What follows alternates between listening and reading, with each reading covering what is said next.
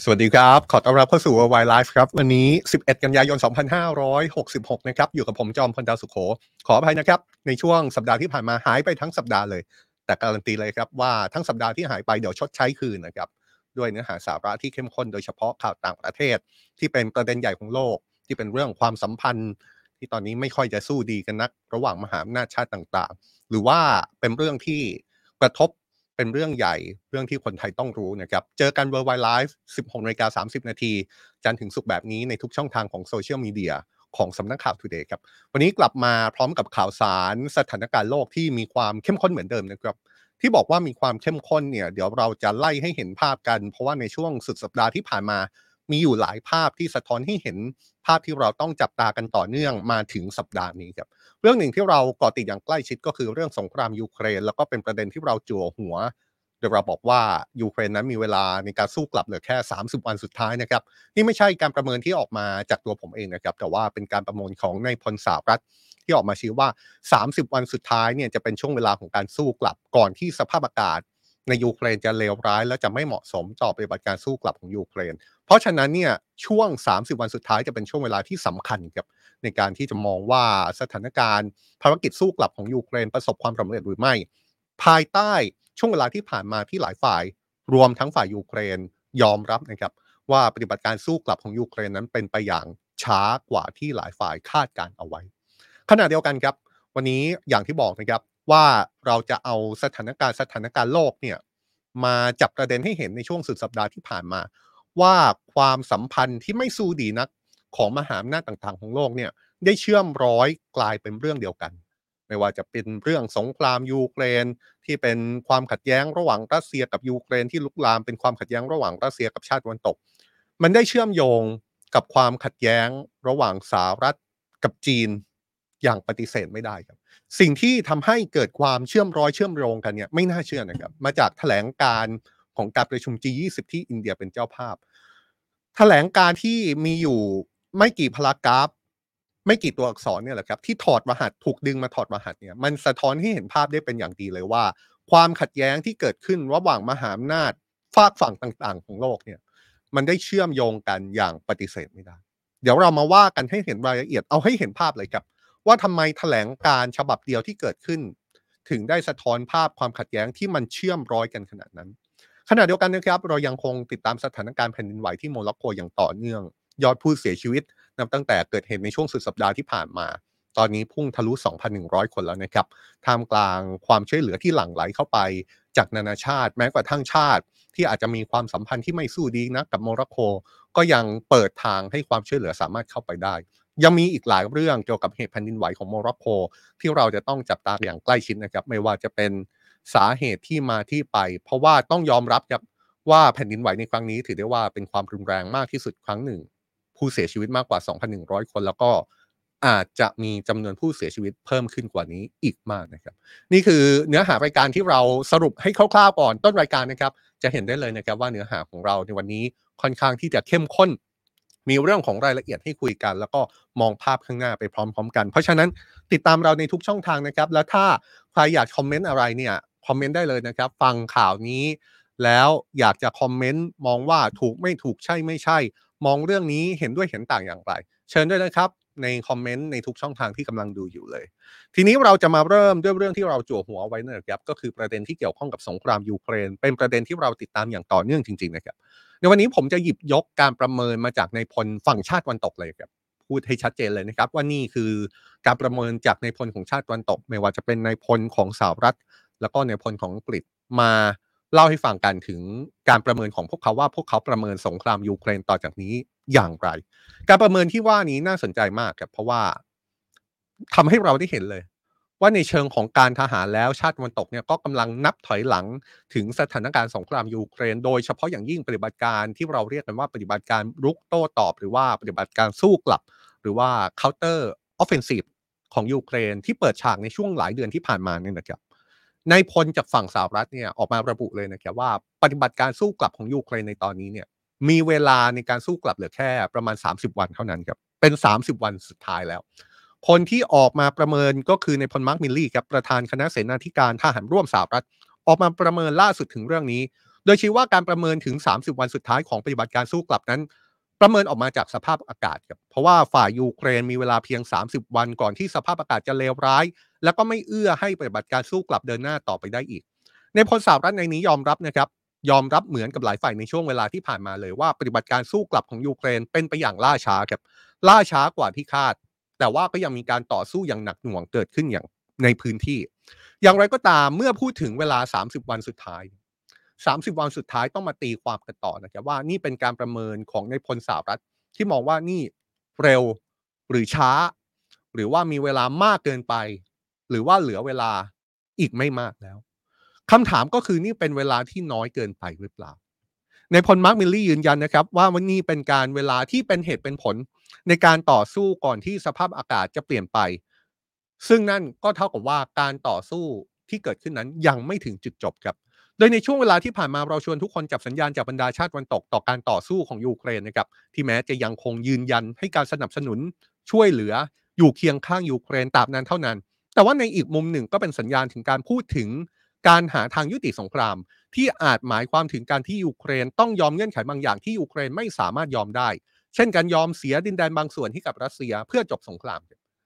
ถึงอย่างนั้นก็มีความเห็นจากนายพลอีกคนหนึ่งครับก็คือนายพลเซอร์โทนี่ราดาคิน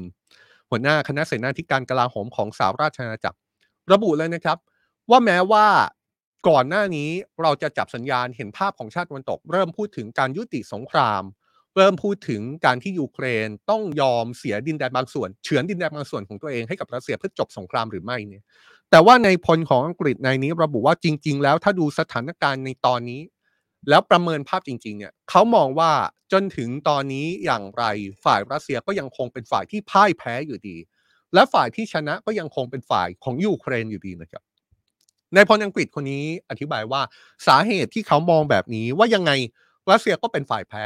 ยังไงยูเครนก็เป็นฝ่ายชนะเนี่ยก็เป็นเพราะว่าฝ่ายรัสเซียนั้นไม่สามารถที่จะบรรลุเป้าหมายในการบุกเข้าไปรุกรานยูเครนได้เลย เป้าหมายที่ว่านั้นก็คือการเอาชนะยูเครน แล้วก็ทำให้ยูเครนอยู่ภายใต้การควบคุมของรัสเซีย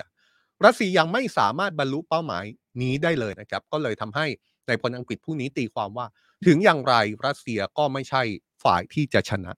ในพลอังกฤษระบุว่านี่คือสิ่งที่จะไม่เกิดขึ้น และจะเป็นสิ่งที่ไม่เกิดขึ้นในอนาคตด้วย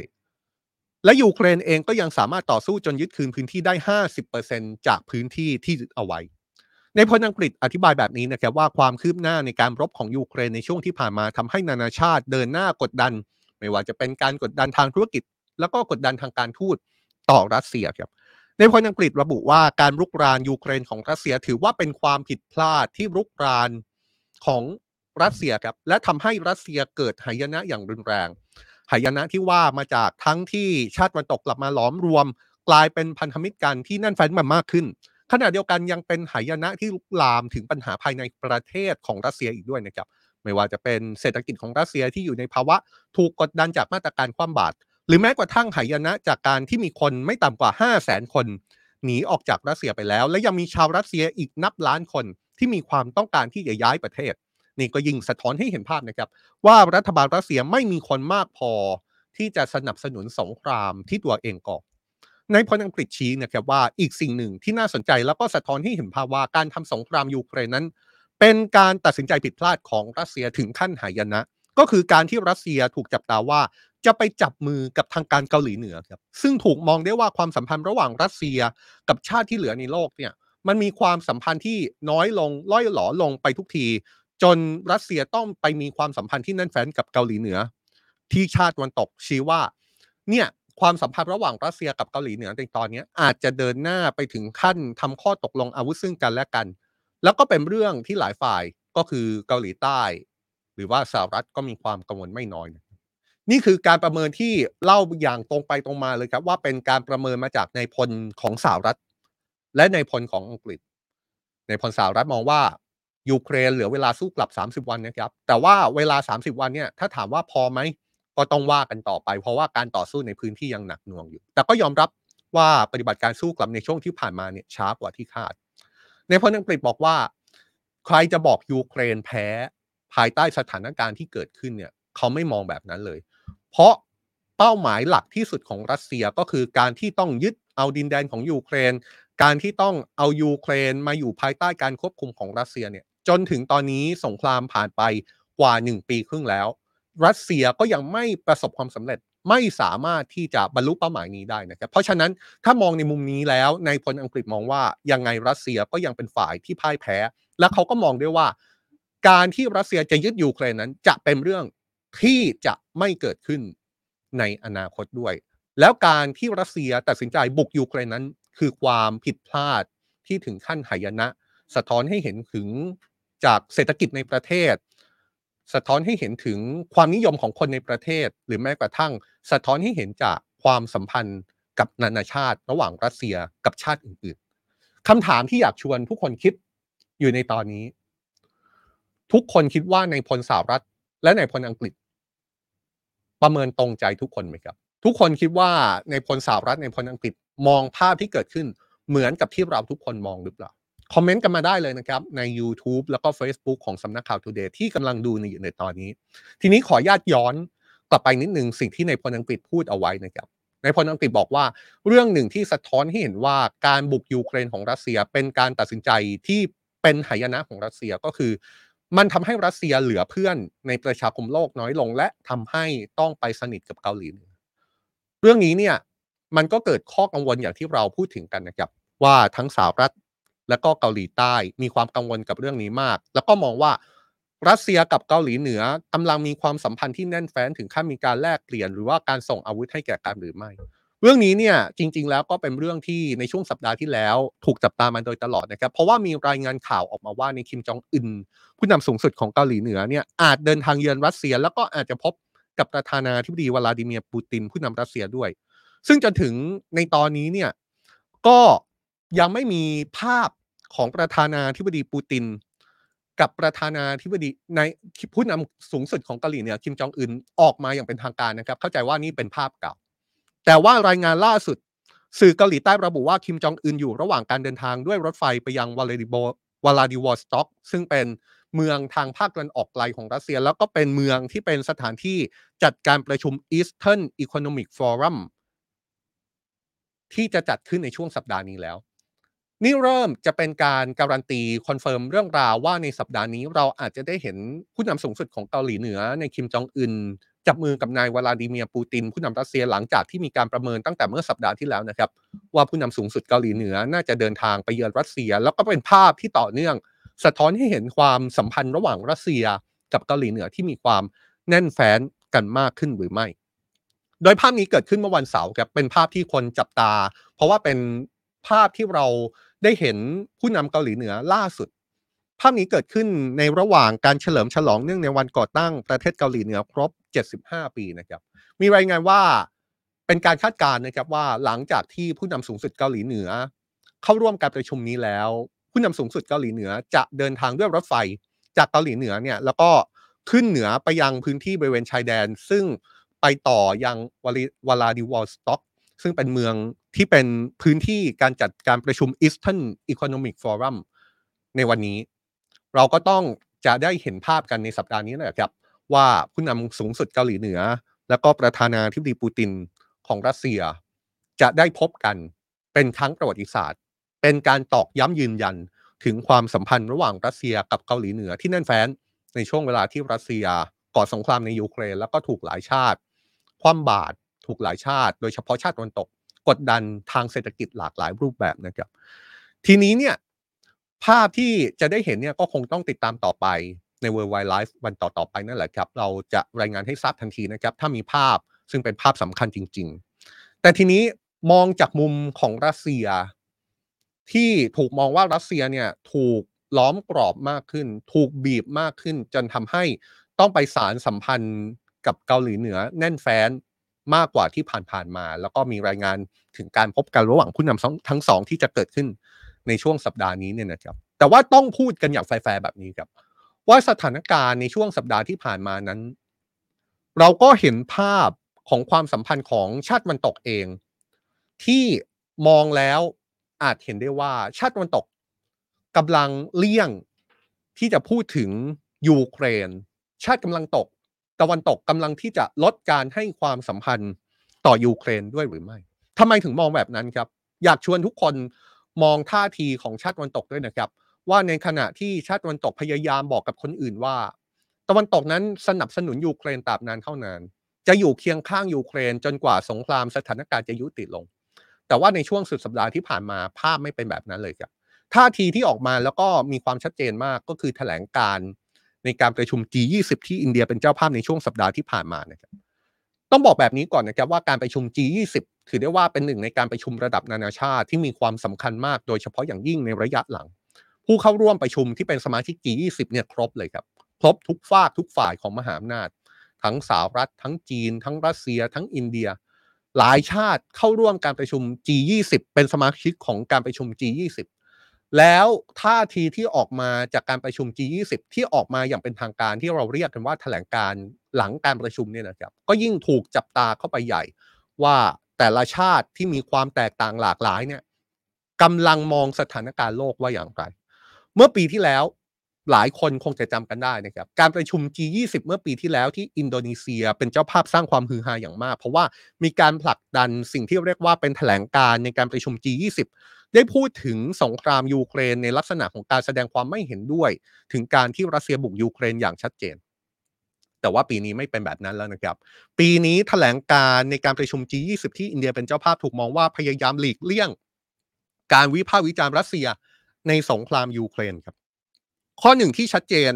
ว่าเนื้อหาในแถลงการ G20 นั้นพยายามหลีกเลี่ยงการวิจารณ์รัสเซีย คือถ้าเมื่อเทียบกับแถลงการณ์เมื่อปีที่แล้วที่อินโดนีเซียเป็นเจ้าภาพ เนื้อหาของแถลงการณ์ฉบับนั้นมีท่าทีวิพากษ์วิจารณ์อย่างรุนแรง ด้วยการเอ่ยถึงชื่อสงครามเลยนะครับ โดยระบุว่าชาติส่วนใหญ่มีท่าทีประนามสงคราม แต่ว่าในแถลงการ G20 ที่อินเดียเป็นเจ้าภาพคราวนี้เนี่ยดูเหมือนว่าจะมีการลดทอนความรุนแรงของเนื้อความ โดยระบุว่ามีความกังวลอย่างมาก ถึงความเจ็บปวดที่รุนแรงของมนุษย์ และผลกระทบต่อสงคราม และความขัดแย้งที่กระจายไปทั่วโลก เนื้อความผ่านตัวอักษรจากแถลงการ G20 ล่าสุดเนี่ยนะครับสะท้อนให้เห็นว่า มันมีความพยายามในการลดทอนเนื้อหาในการหลีกเลี่ยง ในการวิจารณ์รัสเซียที่เข้าไปก่อสงครามยูเครน หลีกเลี่ยงยังไงครับ ลดทอนเนื้อหายังไงครับ จากเดิมที่บอกว่าชาติส่วนใหญ่ประนามการทำสงครามในยูเครน ปีนี้บอกว่า มีความกังวลอย่างมากจากความเจ็บปวดที่รุนแรงของมนุษย์และผลกระทบต่อสงคราม และความขัดแย้งที่กระจายไปทั่วโลก ชัดเจนนะครับแถลงการ G20 เมื่อปีที่แล้วที่อินโดนีเซียเป็นเจ้าภาพมีการระบุชี้ชัดไปถึงการทำสงครามในยูเครน แต่ว่าในครั้งนี้พูดถึงสงครามในบริบทภาพรวม พูดถึงสงครามในลักษณะของความกังวลอย่างมากต่อความเจ็บปวด ทั้งทั้งที่ปีที่แล้วเนี่ยเนื้อหาคือชาติส่วนใหญ่ประนาม ใช้คำว่าประนามเลยนะครับ ปีนี้ใช้คำว่ากังวลอย่างมาก สิ่งที่สะท้อนออกมาผ่านแถลงการ G20 ล่าสุด แล้วถูกมองว่านี่เป็นการพยายามลดทอนการวิจารณ์รัสเซีย ผ่านแถลงการณ์ G20 เนี่ยทำให้ฝ่ายรัสเซียออกมาระบุเลยนะครับ ว่านี่คือความสำเร็จทางการทูตของรัสเซียครับนายเซอร์เกย์ลาฟรอฟรัฐมนตรีต่างประเทศรัสเซียชี้ว่าการประชุมดังกล่าวเป็นความสำเร็จของรัสเซียนะครับที่พยายามปกป้องความพยายามของชาติตะวันตก ที่หวังให้การประชุมนี้เน้นเรื่องของยูเครนเป็นหลักครับ รัฐมนตรีต่างประเทศของรัสเซียระบุว่าเอาเข้าจริงแล้วเขาไม่ได้คาดหวังให้ชาติตะวันตกเห็นด้วยกับแถลงการดังกล่าวด้วยซ้ำนะครับ แล้วก็ระบุด้วยว่านี่คือสิ่งที่ผู้แทนของรัสเซีย รวมถึงจีนออกมาแสดงจุดยืนชัดเจน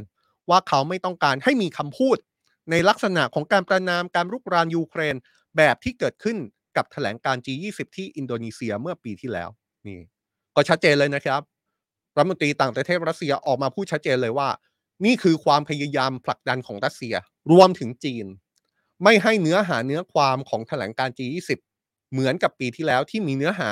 ที่ถูกมองว่ามีความรุนแรงวิพากษ์วิจารณ์รัสเซียในการก่อสงครามยูเครน ปีนี้จีนกับรัสเซียพยายามให้เนื้อหาในแถลงการเบาลงรัฐมนตรีต่างประเทศของรัสเซียยังชี้ด้วยนะครับว่าจากท่าทีล่าสุดสะท้อนให้เห็นว่าประเทศกำลังพัฒนาที่มักเรียกกันว่าประเทศกลุ่มโลกใต้ หรือว่า global south เนี่ยได้ส่งสัญญาณว่า ไม่ต้องการเดินตามสิ่งที่รัฐมนตรีต่างประเทศ รัสเซียมองว่าเป็นสูตรของเซเลนสกี้รัฐมนตรีต่างประเทศรัสเซียยังชี้ด้วยนะครับว่าชาติกำลังพัฒนาไม่ต้องการเดินตามลัทธิอาณานิคมใหม่ของชาติวันตกอีกต่อไปแล้วรัฐมนตรีต่างประเทศรัสเซียยังชื่นชมการดำเนินงานของอินเดียด้วยนะครับ ที่เดินหน้าทางการทูตเพื่อหลีกเลี่ยง การทำให้การประชุม G20 เป็นเรื่องการเมือง โดยชี้ว่าอินเดียเป็นมิตรประเทศที่สำคัญทางประวัติศาสตร์ของรัสเซีย และยังแสดงท่าทีที่เป็นกลางในสิ่งที่เรียกว่าปฏิบัติการพิเศษทางการทหารในยูเครน หรือที่เราเรียกกันว่าสงครามในยูเครนนั่นแหละครับ ทีนี้คำถามที่ต้องถามต่อ ก็คือแถลงการ G20 เนี่ย ถ้าจะออกมาได้เนี่ย ทุกชาติต้องเห็นชอบนะครับ แล้วทำไมชาติตะวันตกถึงยินยอมถึงเห็นชอบ ให้เนื้อหาในแถลงการ G20 ที่อินเดียเป็นเจ้าภาพในปีนี้ ลดทอนการวิจารณ์รัสเซียในการเข้าไปก่อสงครามในยูเครน อันนี้เป็นคำถามใหญ่ที่เราจะชวนถามต่อนะครับ จริง ๆ แล้วชาติวันตกต้องการแบบนั้นหรือไม่มีท่าทีจากหลายคนบอกว่าไม่ต้องการแบบนั้นนะครับหนึ่งในนั้นก็คือนายกรัฐมนตรีของแคนาดาครับจัสตินทูโดออกมาให้สัมภาษณ์เลย บอกว่าตัวเขาเองเนี่ยได้คาดหวังให้แถลงการ G20 ที่ออกมาเนี่ยจริง ๆ คาดหวังให้ใช้ภาษาที่แข็งแรงแข็งกร้าวกว่านี้ แต่เมื่อมันเป็นแถลงการที่ทุกชาติสมาชิกต้องเห็นด้วย มันก็เลยทำให้เนื้อหาในแถลงการนั้นอ่อนลงไป แต่นั่นแหละครับ แล้วทำไมชาติวันตกถึงยอม ทำไมชาติตะวันตกถึงยอมลดทอนเนื้อหา ให้วิจารณ์รัสเซียน้อยลงต่างกับแถลงการเมื่อปีที่แล้วคำตอบของเรื่องนี้เนี่ย มันอาจจะไม่เกี่ยวข้องกับรัสเซียหรือยูเครนเลยนะครับ แต่มันอาจเกี่ยวข้องกับการที่ชาติตวันตก ต้องการเอาอกเอาใจเจ้าภาพ ก็คืออินเดียครับ เพราะมองว่าอินเดียนั้น ถ้าอยู่กับชาติตวันตก อินเดียจะเป็นชาติที่สามารถ ต่อรองต่อกรกับมหาอำนาจที่เป็นคู่แข่งกับชาติตะวันตก โดยเฉพาะอย่างยิ่งสหรัฐได้ดี นั่นก็คือจีนครับ นึกภาพออกใช่ไหมครับแถลงการ G20 ถกเถียงกันว่า พูดถึงการวิจารณ์รัสเซียในสงครามยูเครนน้อย เพราะชาติตะวันตกมองว่าต้องการเอาใจอินเดียเพื่อไปคานอำนาจกับจีน เห็นภาพที่ผมพยายามจะส่งตั้งแต่ต้นรายการไหมครับ ภาพที่เราอยากชี้ให้เห็นว่า เรื่องสงครามยูเครน เรื่องความขัดแย้งสหรัฐจีน เรื่องความขัดแย้งอินเดียกับจีน เรื่องความขัดแย้งต่างๆ ระหว่างมหาอำนาจในโลกที่เกิดขึ้นในตอนนี้เนี่ย มันกำลังเชื่อมร้อยเป็นเรื่องเดียวกันหมด มันมีความสัมพันธ์ไม่ว่ามุมใดมุมหนึ่ง เชื่อมต่อกันอยู่ เห็นได้ชัดเจนมากจากกรณีการประชุม G20 ครั้งนี้ครับ ชาติตะวันตกยอมที่เนื้อหาแถลงการลดทอนการวิจารณ์รัสเซีย เพราะต้องการเอาใจอินเดีย และหวังให้อินเดียนั้นไปช่วยคานอำนาจกับจีน มันต่อเนื่องกันหมดเลยนะครับ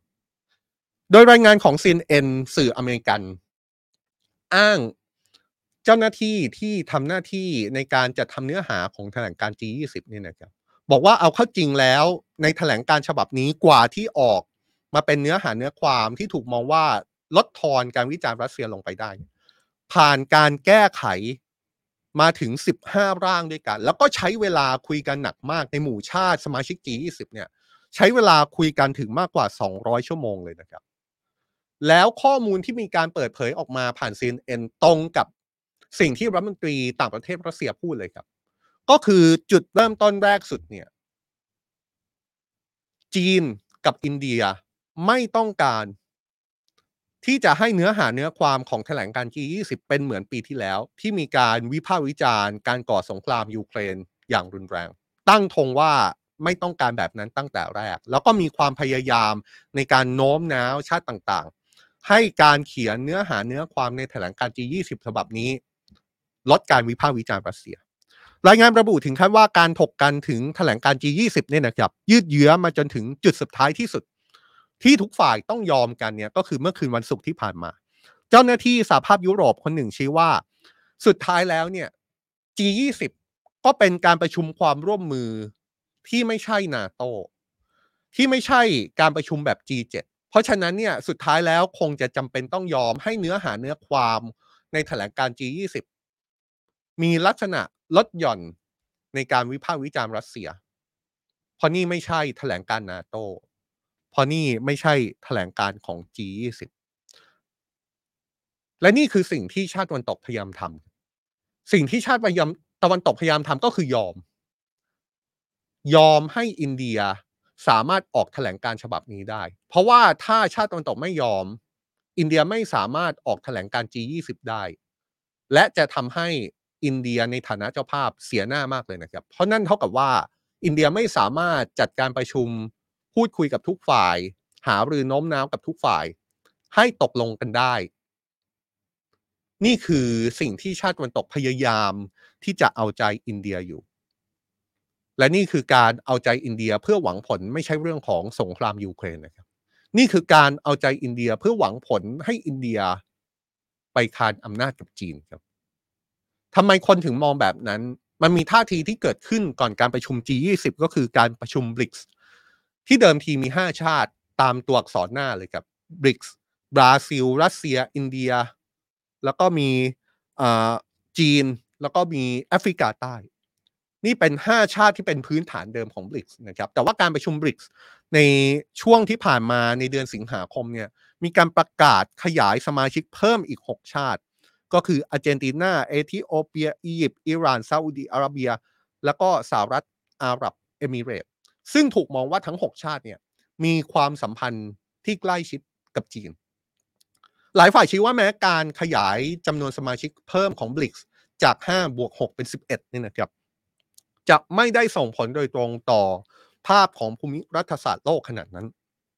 แต่ว่าภาพที่เกิดขึ้นกับกลุ่มบริกส์มีการขยายจำนวนสมาชิกเพิ่มเนี่ย มันทำให้บรรดาชาติตะวันตกโดยเฉพาะอย่างยิ่งสหรัฐอเมริกา เริ่มคิดว่า ชาติอย่างจีนน่าจะกำลังพยายามสร้างระเบียบโลกใหม่ ที่ต่อต้านตะวันตกมากขึ้น แล้วก็มีการรวมกลุ่มที่ใหญ่ขึ้นผ่านกลุ่มบิ๊กส์นี่แหละครับ ดังนั้นชาติตะวันตกจึงต้องการอินเดียเพื่อมาคานอำนาจกับจีนในกรณีนี้ เพราะฉะนั้นเนี่ยก็เลยเป็นสาเหตุให้ชาติตะวันตกต้องยอมให้แถลงการ G20 ที่อินเดียเป็นเจ้าภาพ มีเนื้อหาลดทอนลงไป เพื่อเอาใจอินเดียเพื่อไม่ให้ การทูตของอินเดียเสียหน้าในการประชุม G20 แล้วก็ผูกมิตรกับอินเดียเอาไว้ เพราะมองนะครับ ว่าอินเดียนั้นสามารถเป็นตัวละครที่ใช้อำนาจคะคานกับจีนได้ในอนาคต นี่คือสิ่งที่เกิดขึ้นครับ นี่คือความพยายามของชาติตะวันตกที่จะเอาอกเอาใจอินเดียทางการทูต เพื่อให้อินเดียนั้นไปอยู่ในจุด ที่สามารถสร้างสมดุลกับชาติตะวันตกได้ ในการคานอำนาจกับจีน จะเกี่ยวไม่เกี่ยวไม่ทราบ แต่ว่าอินเดียก็เป็นสมาชิกของกลุ่มบิกส์นะครับเพราะฉะนั้นภาพที่เกิดขึ้นก็คือชาติตะวันตกพยายามที่จะใช้อินเดียเป็นหนึ่งในตัวละครที่เข้าไปอยู่ในกลุ่มบริกส์แล้วก็ใช้อำนาจในการคะคานไม่ให้ท่าทีของกลุ่มบริกส์ไปในทิศทางเดียวกัน ก็คือทิศทางที่ชาติตะวันตกมองว่าจีนกำลัง สร้างระเบียบโลกใหม่ในการต่อต้านชาติวันตกหรือไม่ นี่แหละครับ นี่คือภาพที่เกิดขึ้นกับสถานการณ์การเมืองโลกนี่ครับ สถานการณ์ในช่วงสุดสัปดาห์ที่ผ่านมา มันทำให้เราเห็นภาพเลยครับ ว่าความขัดแย้งที่เกิดขึ้นที่จุดหนึ่งในโลกเนี่ย มันเชื่อมโยงเชื่อมร้อยกับกับความขัดแย้งที่จุดอื่น ๆ อย่างปฏิเสธไม่ได้เลย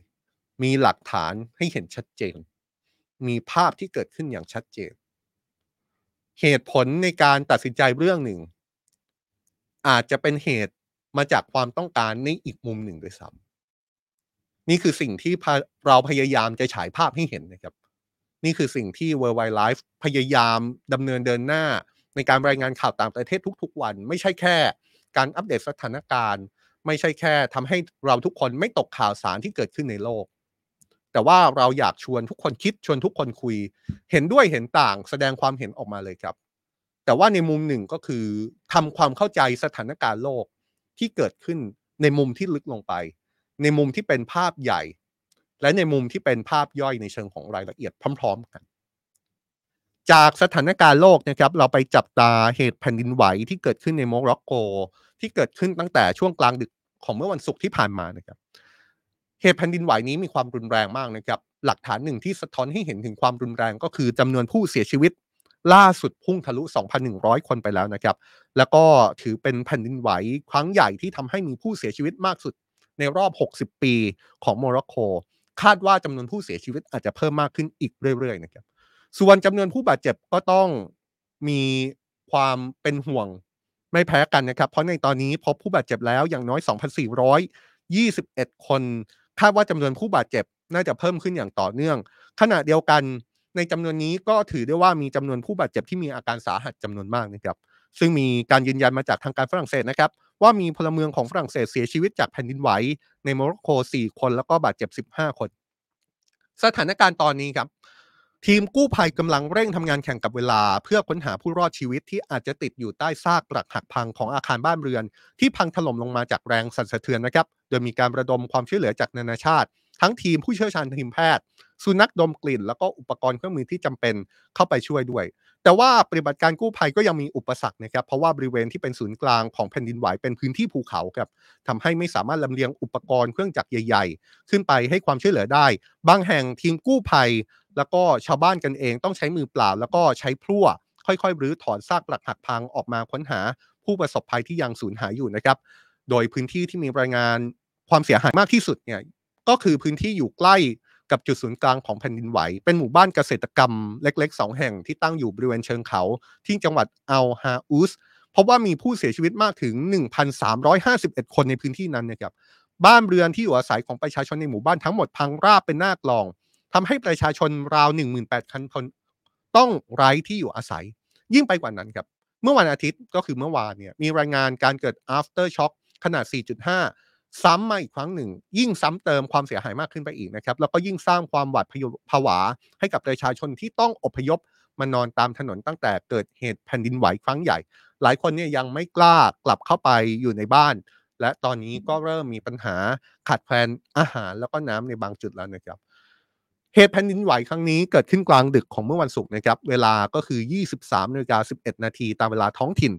จุดศูนย์กลางนี่อยู่ห่างจากเมืองมาราเกส แหล่งท่องเที่ยวยอดนิยมของโมร็อกโก แล้วก็เมืองมรดกโลกของยูเนสโกแค่ประมาณ 71 กิโลเมตรนะครับสำนักงานสำรวจธรณีวิทยาแห่งสหรัฐ วัดขนาดแผ่นดินไหวได้ 6.8 แต่ว่าล่าสุดสาเหตุที่สร้างความเสียหายหลักเนี่ยนะครับก็เป็นเพราะว่ามันอยู่ในระดับศูนย์กลางของแผ่นดินไหวเนี่ยไม่ได้อยู่ลึกจากผืนดินลงไปมากนะครับ คือลึกจากผิวดินลงไปแค่ 18 1.5 กิโลเมตร เท่านั้น ซึ่งถือได้ว่าเป็นจุดศูนย์กลางที่ตื้นจากระดับผืนดินค่อนข้างมาก และนี่ก็เป็นสาเหตุหลักที่ทำให้แผ่นดินไหวครั้งนี้ สร้างความเสียหายอย่างรุนแรงนะครับ กระทรวงมหาดไทยของโมร็อกโกเปิดเผยว่าพื้นที่ที่ได้รับผลกระทบหนักที่สุด จากแผ่นดินไหวอยู่ที่บริเวณจังหวัดอัลฮาอูซ วาร์ซาซาเตอาซิลาล ชีชาวา แล้วก็ทารูดานต์นะครับ ขณะที่เมืองมาราเกช ซึ่งมีประชากรอยู่ 840,000 คนเนี่ยก็มีรายงานว่าแรงสั่นสะเทือนของแผ่นดินไหวทำให้มัสยิด แล้วก็อาคารหลายหลังพังถล่มลงมา แรงสั่นสะเทือนเนี่ยยังรับรู้ถึงเมืองหลวงของโมร็อกโก ซึ่งอยู่ห่างจากศูนย์กลางไปราว 350 กิโลเมตร รวมถึงเมืองอื่น ๆ ทั่วประเทศ นอกจากนี้ยังรับรู้แรงสั่นสะเทือนไปถึงประเทศเพื่อนบ้านอย่างแอลจีเรีย มอริเตเนีย โปรตุเกส สเปนแอลเบเนีย รับรู้แรงสั่นสะเทือนจากเหตุแผ่นดินไหวในครั้งนี้ พร้อมกันเลยนะครับ องค์การอนามัยโลกประเมินครับว่าแผ่นดินไหวครั้งนี้ส่งผลต่อประชาชนมากกว่า 3 0 0 0 0 0คน ขณะนี้หลายประเทศเริ่มทยอยส่งความช่วยเหลือไปยังโมร็อกโกอย่างต่อเนื่องนะครับ ซึ่งทางการโมร็อกโกได้ตอบรับความช่วยเหลือแล้วจาก 4 ประเทศ ก็คืออังกฤษแล้วก็สเปนได้ส่งทีมรับมือเหตุฉุกเฉิน ผู้เชี่ยวชาญด้านการแพทย์ ทีมแพทย์สุนัขดมกลิ่น รวมถึงอุปกรณ์เครื่องมือที่จำเป็นเข้าไปช่วยเหลือนะครับ อีก 2 ประเทศที่ทางการโมร็อกโกตอบรับก็คือกาตาร์แล้วก็สหรัฐอาหรับเอมิเรตส์ ก็กำลังเตรียมส่งเจ้าหน้าที่เดินทางไปยังโมร็อกโกแล้วนะครับ ขณะที่อัลจีเรียครับอัลจีเรียเป็นประเทศเพื่อนบ้านของโมร็อกโก แล้วก็มีความสัมพันธ์ที่อาจจะระหองระแหงกันบ้างนะครับ เป็นไม้เบื่อไม้เมากันมาตลอดเนี่ยก็ประกาศที่จะเปิดน่านฟ้าหลังจากที่ปิดมานาน 2 ปี เพื่อให้เครื่องบินลำเลียงความช่วยเหลือแล้วก็ผู้บาดเจ็บสามารถผ่านไปได้ ส่วนประเทศอื่นๆครับสหรัฐฝรั่งเศส อินเดีย หรือแม้แต่หน่วยงานระหว่างประเทศ ธนาคารโลกกองทุน การเงินระหว่างประเทศ รือว่าความร่วมมือระดับนานาชาติ กลุ่มความร่วมมือของประเทศต่างๆ ไม่ว่าจะเป็นสหภาพแอฟริกา หรือว่าคณะกรรมาการยุโรป ก็ประกาศเตรียมความช่วยเหลือพร้อมปฏิบัติการทันที หากทางการโมร็อกโกร้องขอมานะครับท่าทีจากทางการไทยครับสถานเอกอัครราชทูตไทยณกรุงราบัตออกมาเปิดเผยนะครับ ว่าจนถึงตอนนี้ยังไม่พบคนไทยได้รับผลกระทบจากเหตุแผ่นดินไหว แล้วก็ยืนยันนะครับว่ากำลังจะติดตาม สถานการณ์ที่เกิดขึ้นจากเหตุแผ่นดินไหวที่โมร็อกโกอย่างใกล้ชิดนะครับ นี่คือรายงานที่เกิดขึ้นในตอนนี้นะครับมีท่าทีของทางการไทย เพิ่มเติมน่าจะมีเรื่องของความช่วยเหลือที่จะส่งให้ทางการโมร็อกโกเพิ่มเติมอีกเหมือนกัน ซึ่งเดี๋ยวเราจะติดตามกันต่อไปนะครับ นี่คือเรื่องที่เกิดขึ้นเป็นภัยพิบัติที่เราต้องติดตามนะครับ เพราะว่า ภัยพิบัติของโลกดูมีแนวโน้มที่จะรุนแรงมากขึ้นทุกทีทุกทีแล้วแหละครับ เมื่อสัปดาห์สองสัปดาห์ก่อนก็มีเรื่องของพายุ ไม่ว่าจะเป็นที่ไต้หวันหรือว่าที่ฮ่องกงนะครับ แล้วก็มาที่ล่าสุดกรณีของแผ่นดินไหวที่เกิดขึ้นในโมร็อกโกอีก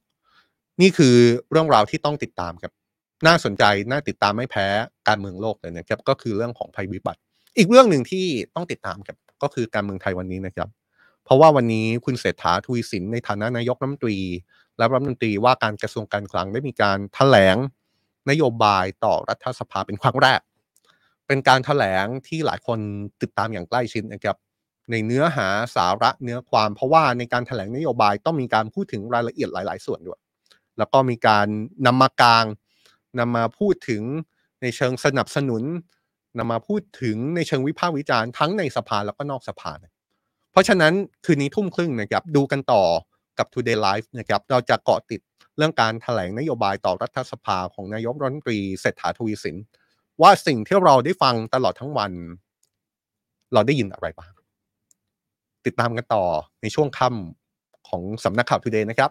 แต่สำหรับวันนี้ Worldwide Live ลาไปก่อนครับ พบกันใหม่ในวันพรุ่งนี้ครับ สวัสดีครับ